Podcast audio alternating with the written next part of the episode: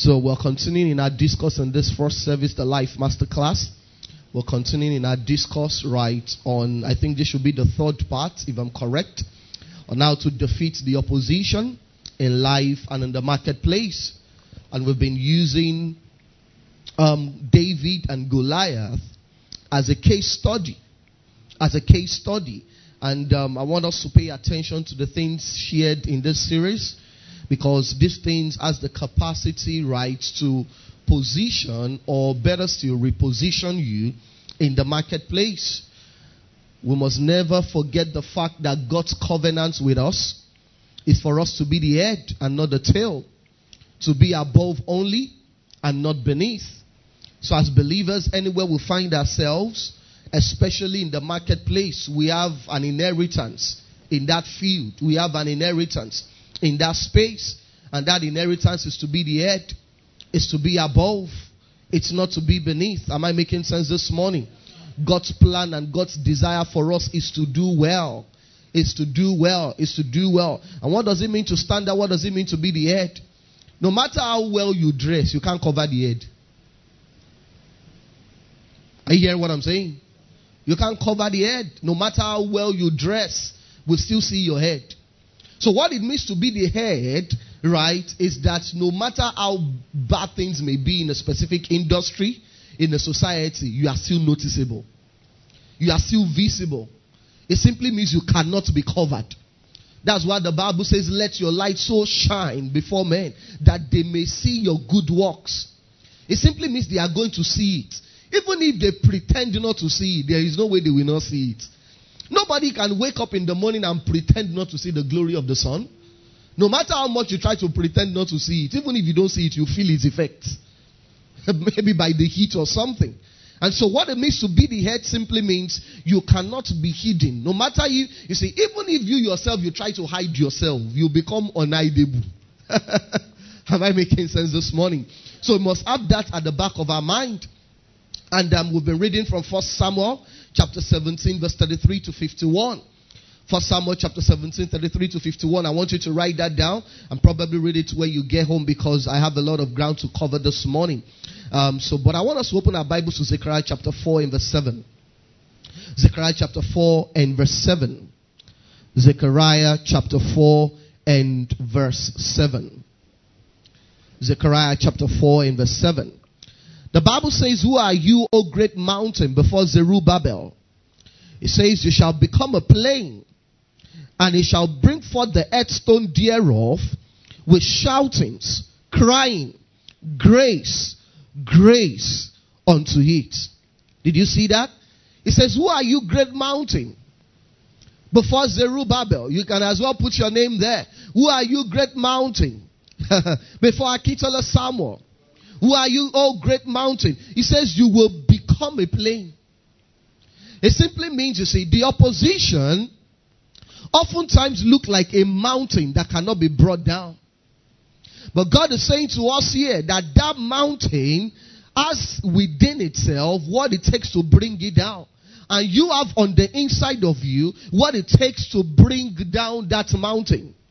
You have what it, what, what it takes you have what it takes. So no matter how big the mountain is, that's why Jesus said in Mark 11 and verse 23, and I'm going to come to that. I hope I'll be able to get there in the brevity of time I have. Jesus said, if you will say to this mountain, so it simply means you must even recognize, or better still, identify the opposition you need to bring down. And just like I already tell, I already told us, I think it is necessary that I bring it again to our attention that when we're talking about the opposition, we are talking about the power players in any field of play, especially those who are not furthering the agenda of God's kingdom. Especially those who are not furthering the purposes of God in that specific field. Because God's plan is that the kingdoms of this world will become the kingdoms of our God. That they will become the kingdom of our God.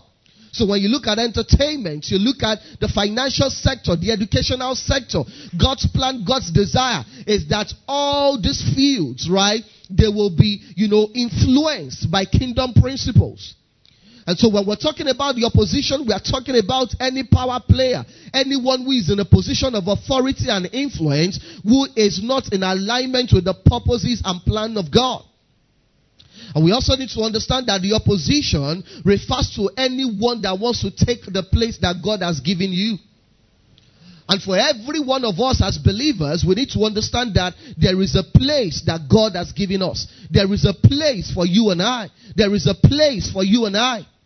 And that place is at the top. That's why he said you shall be the head and not the tail, above only and not beneath. He didn't make any provision for you and I to be in the middle. And so we must keep ourselves reminded of that. We must never forget that we must keep it before our face. That's what the Bible says in Revelation 3 and verse 11. It says, Behold, I'm coming quickly. It said, Hold fast to what you have, that no man take your crown. Hold it fast. You are the one that does not know you have something. The opposition knows you have something. You are the one despising what God has given you. The opposition is not despising it. The opposition knows that there is a crown. A crown simply represents authority. A crown represents influence. That's why a king is incomplete without his crown. Without his crown. So God is saying, I've given you a crown. I've given you authority. I've given you influence. Hold fast to it. Hold fast. Why do you need to hold fast? Because someone or some persons wants to take it away from you. And so we must constantly remind ourselves of this. You see, there's this scripture that says the profit of the earth is for all. Even the king is served from the field. It says the profit of the earth is for all, not for some, but for all. So if the profit has not been coming to you, it's simply. Are you guys hearing me very well? I can't hear myself. It seems as if I'm shouting. So if some has not come to you, some of the inheritance God has made available for you, it simply means it can mean two things. Number one, you are ignorant of what God has made available to you, or you are not willing to do whatever it takes to take possession of what God has made available to you. Am I making sense this morning? And so we already established the fact, we've mentioned some things, right, that will help us defeat the opposition in the marketplace. But before I, you know, uh, okay, let's let's just let me just reiterate. We said that you need to believe that you can. That's the starting point. Believe that you can. Believe that you can. Right? Whether you believe you can or you believe that you can't. Somebody by the name of Henry Ford, we all know who that is, right? The founder of Ford Motor Companies. He said, whether you believe you can or believe you can't, he said, you are right. Number two, we said you must never underestimate the power and influence of the opposition. Never do that. Never do that. Many people, when they want to take over a specific industry, or when they are thinking of achieving something significant in a specific industry, most times they underestimate the power and the influence of the people that are already playing in that field. Never do that. Never do that. And you say, when we're talking about never underestimating the power and the influence of the opposition, not just those that are ahead of you, also the people that are behind you. You see, because oftentimes the people that sweep um, big organizations and power players off their feet are usually the rookies, the guys that were despised, the likes of the Larry Page and the Sergey Brin, who walked up to IBM and said, We have this idea of a search engine while they were still university students. And they told them to go back to school, finish your school first. They ended up, they ended up founding Google. And today, that's one of the regrets of IBM because they wanted to sell that idea to them, but they underestimated them. So never underestimate the power and the influence of the opposition. Number three, we say you must be fearless. You must be fearless. You must be fearless. And fearlessness, I said last week Sunday, it is not a gift, it's not an, inter- um, an impartation. It is lent. It is lent. And how you become fearless, right? Is by doing things that takes you out of your comfort zone. Do things that makes you uncomfortable. If you keep doing the things that, you know, some people say things like, you know, ah, I, I want to do what comes natural to me. Do you think it was natural for David to run after a lion? Was it natural? You know, many lives have been destroyed by motivational junks. Said, do what, what comes naturally to you. so if what comes naturally to you is sleeping, you should just be sleeping. If what comes naturally to you is to be eating, you just be eating from dawn till dusk. We need to create a balance to our knowledge. So you must be fearless. You must be fearless. And one of the ways you learn fearlessness is by ensuring that you are moving faster than your emotions. You are moving faster than your emotions. You see, the moment David got to the battlefield, David asked, they are uh, sorry, they told David that Goliath has been speaking for the last 40 days. So he will speak in the morning, he will speak in the evening. So they were having morning and evening devotion with him. So even if there was any form of faith in the army of Israel, that faith had been killed by listening by listening to that man for 40 days. That was why when David came, David didn't wait for one day. He attacked it immediately. Why? Because anything you don't do immediately, you will begin to analyze. You begin to, and the more you analyze, the more fear will set in. The more fear will set in. So the moment God drops something in your heart, the moment you decide you are going to do something, don't wait. Just do it. That's one of the ways you become fearless. One of the problems of believers is that we judge, you know, uh, uh, praise God. Maybe I'll get there this morning. You see, but the problem with many believers is this. We overanalyze everything in the name of I want to know God's will. That's why you need to grow and mature spiritually. Because when you do that, it becomes easier for you to know the will and plans of God for your life. As a believer, when you begin to grow and mature in the things of the Spirit, there are times when you want to take some steps. You will just know I'm not supposed to do this. Are you hearing what I'm saying? You have to say, ah, I want to spend one month, two months. Some people, you ask them, What about that thing? I'm still waiting on God. You are irresponsible. The Bible says the steps of a righteous man they are ordered by the Lord. The steps, not the sitting down, not the waiting, not the calling upon God. It simply means you are in motion. You are making moves. It is when you are in motion that God will now direct you. That's why He says you will hear a word behind you saying, "This is the way to go." When you turn to the left and when you turn to the right, it simply means you are already moving. Then He will start directing you. For instance, if you are sitting in your house, Google Map will not direct you. Will it? If you say you are going to a destination, it will show you where you are going, but it won't direct you. It is when you are in motion, it now begins to recalibrate.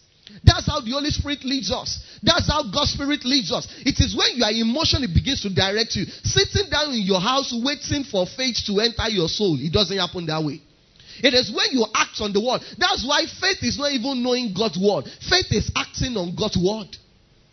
Anything that you claim to believe you are not acting on, you don't really believe in that thing.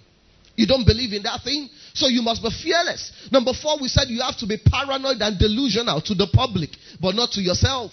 What that simply means is you must learn to take calculated risk. You must learn to take calculated risks. And this is where I want to start emphasizing this morning. Know who you are and expect the best from yourself. That should be number what? Number five, right? Know who you are and expect the best from yourself. Hmm. You see, the reason many people will never defeat the opposition or amount to much, or why many don't amount to much in life and in the marketplace, is because they themselves, they don't expect much from themselves. They don't expect the best. They don't expect much. they don't even know who they are. You see, you need to understand what it means to be a child of God. It simply means all the resources of heaven is at your disposal. It simply means you are backed up by the host of heaven.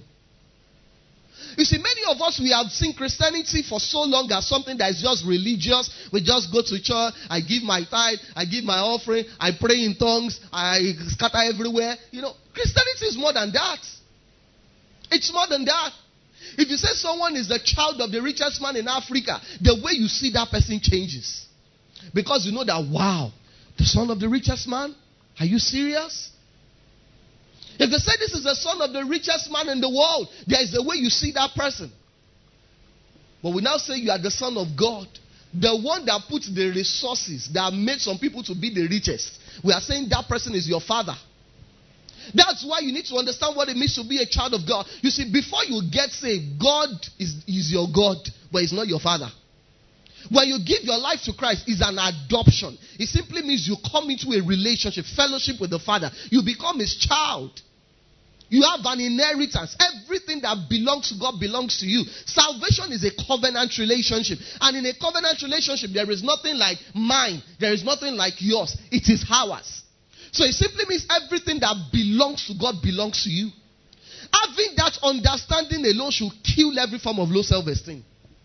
The truth is, a lot of believers are dealing with low self esteem.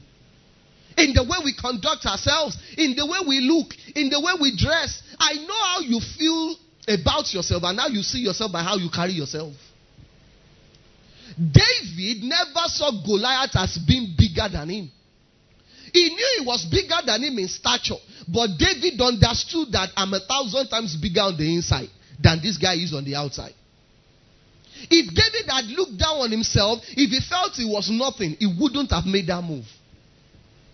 Many of us don't dare things because on the inside of us, we just feel, ah, this thing is too big for me. People like me don't do things like this.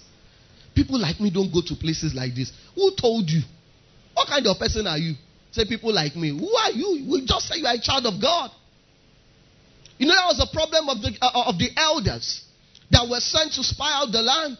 Twelve of them were sent. Ten came back and said, "Wow, what you said." Maybe we should even open to it. Numbers thirteen. Media, help us. Let's see it. If you have your Bible open to it and mark it. Numbers thirteen. Numbers chapter thirteen. Numbers thirteen from verse thirty. From verse 30, from verse 30, from verse 30. Hmm. You see, Apostle Paul said in Philippians 4 and verse 13, he said, I can do all things through Christ who strengthens me. All things. Let's read together. We're going, we're going to verse 33. Just, if you have your Bible, you can look into your Bible. And if you don't have, just look at the screen. The Bible says, and Caleb stilled the people before Moses. Because the elders had already come and they were saying nonsense. Ah, we've been there. It is true, but there is fire on the mountain. The Bible says, so he told them to shut up. He says, let us go up at once and possess it. Did you see what Caleb said here? He said, let us go up when? At once. Because he understood how fear comes in. If you sit down over analyzing, no matter what God has told you, no matter the vision you will have, fear will grip your soul. So he said, he didn't say, let's go tomorrow. He said, we have seen it. Let us go up immediately at once. For we are what? We are what? we are well able to overcome it. But the men that went up with him said, We are not what? We be not able to go up against the people, for they are stronger than us. How do you know? Have you fought them? The fact that someone is big does not mean they are strong. Hmm. And they brought up an evil report of the land, which they had searched unto the children of Israel, saying, the land through which we have gone to search it is a land that eats up the inhabitants thereof. How do you know? Why didn't he eat you up when you went there? How come you came back? He said it eats up the inhabitants, but you saw some people there. How come the land did not eat them up? He said the land eats the inhabitants thereof. And all the people that we saw in it are men of great stature. Let me tell you this. Anytime God shows you somewhere, it gives you a vision. And it seems as if the people there are bigger than you. The reason why God is showing you that place uh, is because it's trying to reveal yourself to you. It's trying to tell you this is your original estimation that you don't know. The reason why the giants were there and God wanted to give them the land of giants is because they themselves were giants. But they didn't know. God was trying to reveal them to you see. So some of us, God gives us an opportunity to say, ah, no, I, I can't do something like this. God is trying to reveal to you your capacity.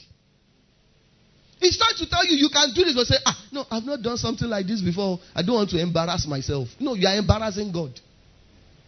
When you withdraw, you are embarrassing God and you are embarrassing yourself. It says, and there we saw the giants, the sons of Anak, which come of the giants, and we were in our own sight as grasshoppers.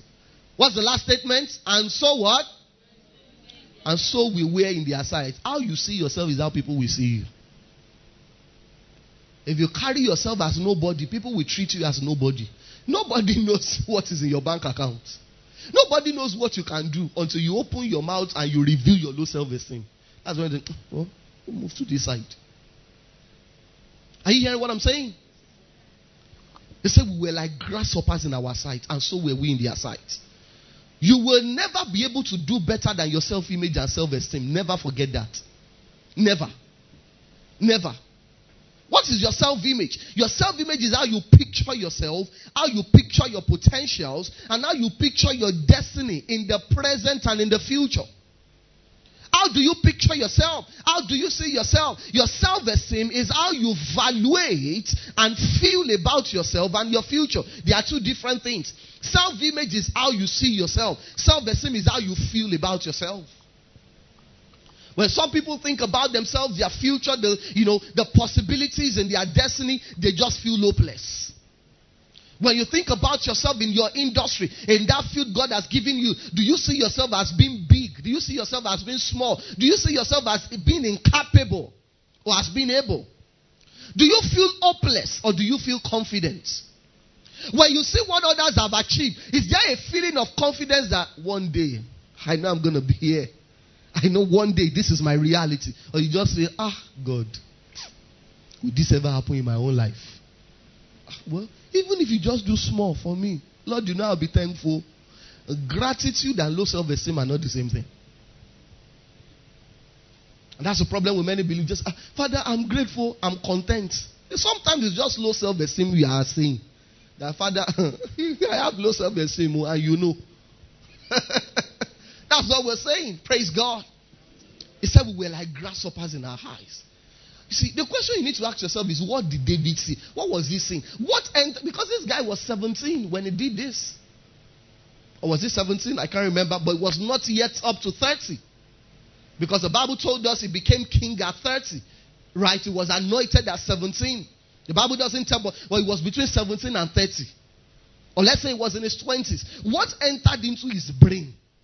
What was he seeing? He must have seen something every other person was not seeing. What was he seeing? It's a question we need to ask ourselves. How did he see himself? Something that the whole army ran away from. Even the king could not confront this thing. And a young boy just came and said, Ah, well, this one, I can't do it. I've done it before. Let me tell you this. There was a first time David killed the lion. And the first time he killed the lion, the Bible did not even tell us he had killed a snake before that time. Are you hearing what I'm saying? The problem with many of us is say, I have not done something like this before. There is always a first. Am I making sense? There is always a force. There, when God brings you to a place where you have to do something you have not done before, He's trying to change your capacity. He's trying to stretch you. And when you stretch you, even when the force is released, you don't go back to your original size. Am I making sense this morning? The reason why a lot of people have low self esteem is they focus on what they don't have. I'm not tall. I'm not light in complexion. See, all those people trying to turn themselves into light complexion people is low self esteem. God didn't make you light, He made you dark. Stay with your darkness. not darkness as in. you are dark skinned, brown skinned. Or stay with your brownness. And be excited with it. Are you hearing what I'm saying? It's not self esteem because you feel others have something you don't have. Who said so? It made you perfect for you who you are. It made you perfect for your destiny. Many people, their angels have missed them because the picture they saw in heaven is different from the picture. Then they say, ah no, the person we have the picture, no, is you do hear me? This one is it just bypasses. That's just on the lighter mood, right? Focus on what you have. Everybody has something. Everybody does. Everybody does. I may not have what you have, but you also don't have what I have. We must always keep ourselves. You see, everybody does not have the same. There is some. Anytime you look at someone and you see what you don't have, remind yourself that there is something you also have that they don't have. Always remind yourself of that. Always. Always. You see, if you don't understand and if you don't think this way, because this thing is more of a reprogramming of the mind. That's why Romans 12 and verse 2, the Bible says, Don't be conformed to this world, but be transformed by the renewing, renewal of your mind. Many of the answers to your prayers will even come by the transformation of your thinking. And that's why when people just focus on power, power, power, power, God do it, God do it. Many times, go check those people's life. Nothing really changes. Because before God change your outside, He will first change your inside. Because the inside must be able to undo what is coming on the outside. So stop comparing yourself with other men. Doing so will give you a faulty estimation of yourself. When you compare yourself to other people, it will give you a faulty estimation because we keep analyzing your life based on what they have done. not on what you have the capacity to do. The next thing is this if you are going to take over any industry or defeat the opposition, you have to forget about work life balance. Is somebody hearing what I'm saying this morning? You have to forget about what? Work life balance. When I hear people who are so focused, obsessed, hey, work life balance, work life balance, I know they are serious people. They, most people with that mindset never amount to much. Hmm. There is no such thing as work life balance. Forget, it doesn't exist. For anybody that wants to amount to much, there is no such thing as work life balance. I remember there was a time, you know, uh, in the days of Blackberry many years ago, that should be almost over 10 years ago. You know, when the Holy Spirit first told me this, said work life balance is a myth. I put it on my, you know, BBM. Was it status they call it then or whatever? I can't even remember. And somebody well respected, if I mention the person's name here, you know, some of us will know, in fact, most of us might know the person. Person was on my BBM contact and he sent me a message. He said, What do you mean? And I responded confidently. I said, There is nothing like work life balance. Because when you say balance, you are talking about something being static. It has, your life will never be balanced. What only exists is work life integration or consistent priority management. There will be a time in your life where you will focus on work. There will be a time in your life where you focus on family. But to say that there is work life balance, I give 50% to work, 50% to eat, will never happen. And that's oftentimes many people in the name of faith never amount to much. You just say, ah, you know, I want my life to be. It, no, it doesn't work like that. It doesn't work like that. You see, let me tell you this. That which you are trusting God for, and I believe you are trusting Him for big things, it will take longer than you expected and it will be harder than you thought. Most time people underestimate the price that needs to be paid for success. If the price was easy, everybody would be paying it. It's because it's not easy. That's why everybody is not paying it. Because they get there, they ah, this is not for me, and they are right. It's not for everybody. It will be longer than you thought, and it will be harder than you expected. Am I making sense? So when you look at people, you know, who have achieved the measure of success, stop looking at the scoreboard. Stop looking at the trappings of success. Check their work ethic. Check their work ethic. They came to Jesus. They said, Ah, people, you know, uh, uh, people are looking for you. He said, No, no. I said, he said, We need to go to other towns because that was why I came. He said, I must preach the gospel to other cities also. And Jesus himself said, He said, I must work the works of him that sent me while it is still day. He said, Because the night comes that no man will be able to walk. He wasn't talking about PM. He wasn't talking about chronological time. He was talking about the season of his life. Now, he was not going to be able to do what he's supposed to be doing. And let me tell you, I've told us several times for every one of us, uh, the best time of your life to do certain things is now. In the next 20 years, that season of your life may be closed forever. Are you hearing what I'm saying? This is not the time to be having fun. Let me tell you this it is better to get to a level where there is so much. Fun is easier when you have so much. What you are calling fun now is not fun. Fun when you are still calculating. What's fun in that? Don't put the cart before the horse. Invest your energy in your work. Are you hearing what I'm saying? Before David could confront Goliath, he was already laboring in the wilderness where nobody was seeing him. He was doing the work that was required. Hmm. Tim Cook, the current CEO of Apple, tells us that he wakes up every day 3:45 a.m. His day starts 3:45 a.m. What time does your day start? I'm not saying you wake up 3:45 a.m. Was telling you about some people's work ethic. To build that kind of company, you cannot be snoring like Jonah. Elon Musk, I think, is the second richest person in the world now. Elon runs two massive companies. Elon Musk sleeps, he says he doesn't sleep earlier than 1 a.m. and he wakes up later 7 a.m. Many of us, you know, some of us are already thinking, ah, Shogun Layeni. That's why it is not for everybody. Is the world this difficult? you will have to forget about work life balance. I hear what I'm saying. Work life harmony is what you should focus on. How to integrate your work into your life. You see, you must see. There's this ideology a lot of believers have. A day when they will not be able to work as it were. Well, you see, it's just that day will never come. Except if you want to be relevant and useless on this earth.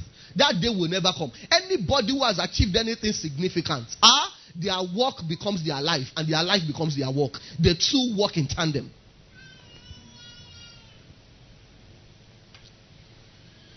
Many give up on life because they expect life to give them the greatest result while they are putting in the least effort. Life will never give you more than what you are willing to invest into it.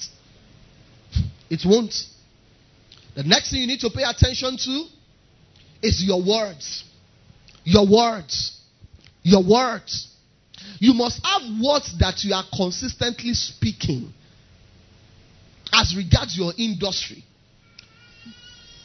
That's why you see, at declarations of faith, if you are not taking it, you are shortchanging yourself. That's one of the advantages of joining Recalibrate. That's one of the advantages it gives you. It means you have the opportunity of making those declarations of faith at least twice every day. In the midnight and in the midday. And those are significant portions of every day. The midnight and the midday. You declare words into those days. Uh, or into your days. You declare words. This is what. They, you see, before David confronted Goliath, he spoke words.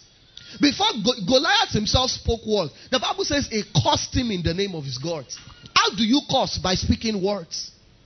By speaking words. By foretelling. When you curse on, you are simply saying in the future, things will go against you. That's what it means to curse. That's what it means to curse. And I've told us a couple of times the future is not some distant days or dates. The future is the moment you have never experienced before in bodily form. So, two minutes from now, two hours from now is the future. You can speak into that future. So you want to go for an interview, you want to go for uh, uh, uh, maybe uh, uh, a sales speech, you declare into that future. As I go before that panel, as my name is being mentioned, as they see my proposal, I experience favor. The mercy of God speaks for me where it matters. Are you hearing what I'm saying? You speak words. That's what the Bible says. Take with you words and turn to the Lord. Take with you words and turn to the Lord. So that's the first way you speak. You speak scripturally. When David was going to confront Goliath, he did not say, No, I will bring you down. He said, You have I'm not, I'm not I'm not coming to you by myself. I'm coming to you in the name of the God of the armies of Israel. He was speaking covenants. The reason why many of us don't see many of the things we are saying is what they have taught you is just motivation. I, I, I, I am able. I have. No, God's God, that. What makes your words potent is that it is the echo of God's word. It's the echo of God's word. So you speak scripturally. Jesus said in Mark 11 and verse 23, he says that as you, um, Mark 11 and verse 23, he says, Verily I say unto you, he says, Whoever will say to this mountain, Be thou removed and cast into the sea. He says, If he does not doubt in his heart, but he believes, he says, He will have whatsoever he says. Whatsoever. Whatsoever. So what are you saying concerning that business? What are you saying about your position in that industry? I just said, God, please, oh, ah, this month I want to just make 100,000, 200,000. Is that what you are saying? With all the vast resources in the earth, your desire is 100,000? Somebody, see, I don't care where you are at the moment, you can talk yourself out of it. Are you hearing what I'm saying? The reason why sometimes, okay, let me leave that, I'll come to that some other time. But what I'm saying is speak scripturally. What has God said concerning you in His Word? Speak scripturally. Speak scripturally. Speak scripturally. The Bible says in Hebrews 13, verse 5 to 6, He says, He has said so that we may boldly say. The reason why God spoke words is so that we may have some things to say. He said, I will never leave you, I will never forsake you. He says, He has said so that we may boldly say. Which takes us to the next way you speak. You speak confidently. That is, you speak boldly. You speak boldly. The Bible says in Ecclesiastes 8 and verse 4, it says, Wherever the word of a king is, it says, There is power. Don't just say, but you see, many people beg in the place of prayers. God, please, please. What's that? It says, He has given you authority. You speak confidently, you speak boldly. Let me tell you this if you are praying right as a New Testament believer, most of your prayers should be declarations. 90% of your prayer should be declarations. Because the Bible says he has made us kings and priests, and we shall reign with him. And how do kings speak? They make decrees. A king does not sit on his throne and say, ah, who will I help me? No, he says it, and somebody must get it done. Or somebody is going to lose his head. You speak boldly. You speak boldly. You speak boldly. Hmm. Job 22 and verse 28, He says, You shall decree a thing. No, you shall say. Can you see that? He says, You shall decree. You shall decree. That is, you shall command the thing. He says, and it will be established unto you. What are you decreeing? About your business, about your career. What are you decreeing? Customers are not showing up. And you're just, okay. You should decree it. The best of clients comes to me. And you don't say it once. That's another next way you speak. You speak continually. You speak continually. You don't say it once and stop saying it. You say it continually. Psalm 35 and verse 27. It says, Let them shout for joy and be glad that favor my righteous cause. He says, Let them say continually. So you don't stop saying it until you start saying it. He says, Let them say continually, Let the Lord be magnified, which had pleasure in the prosperity of his servants. You see that? So you speak continually. You speak continually. Next, you speak expectantly. Speak expectantly. Matthew 17 and verse 20. Jesus said unto them, For verily I say unto you, if you have faith as a grain of mustard seed, he says, You will say unto this mountain, Remove hence to yonder place, and it shall remove, and nothing shall be impossible unto you. What do you expect? What do you expect? What do you expect? So today is uh, 16th, right? Today is the 16th of May. How many days are left in this month? 30 days are September, April. 15. What do you expect to happen in the next two weeks and one day? What do you expect? What do you expect? You say what you expect. Don't only think it, say it. The Bible did not say it will bring to pass what you think. He said you will bring to. When God wanted the heavens and the earth, He didn't think it. He said it. He said it. Let there be light. He didn't think light. He said light. He got that to say it to see it. Stay with all your motivation. You know, just imagine enter into the zone of all those yoga nonsense that believers are even doing and say, I'm doing yoga. Where did you get that from? We have not finished practicing Genesis to Revelation. It's yoga that is next. Sometimes believers have a, a misplaced priority, and I think sometimes it's low self esteem. Because you don't believe what you have been given is enough for you to become all that you need to be. You have to adopt someone else's lifestyle. You know, I was having a conversation with one of our mentors, you know, on Friday, and you know, he just said what I've always said, and I was just like, "You are correct, sir." That when an average believer in this age and time sees a non-believer who seems to have some better material things, unconsciously you think the person is better than you. What's wrong? You are a million billion times better than that unbeliever. Instead of being envious, you should be you should be you should be empathetic towards that unbeliever. That, ah, with all these things this guy has, there's eternity is not sure. No matter how long you live on the earth, ah, even if you live 150 or 200 years, it's like a nanosecond, not even up to a second of what you will live in eternity. Speak expectantly. What do you expect to happen to you this month, this quarter? What's your goal? How much do you expect to start earning? You see, not the what, leave the how to God. Just not the what. What do you want? Leave the how. Let him be the one to figure that out. Also, you need to speak consistently. And this must not be confused with continually. They are two different things. Consistently simply means there is an what you are saying today is not different from what you are saying yesterday. There is consistency in what you are saying. You are not speaking scripture today and speaking national budgets tomorrow.